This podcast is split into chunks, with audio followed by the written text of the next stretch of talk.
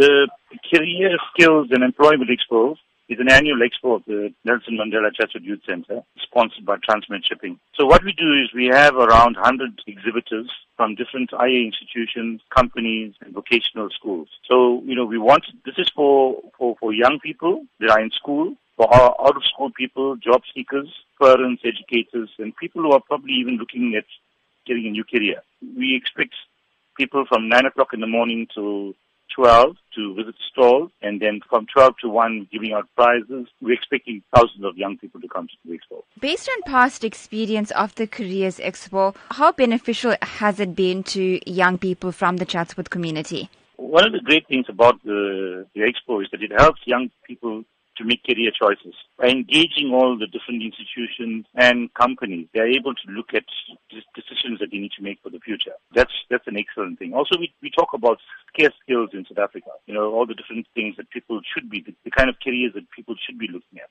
And then also the job opportunities that are created by companies. They come there and they try to recruit young people into jobs or learnerships and things like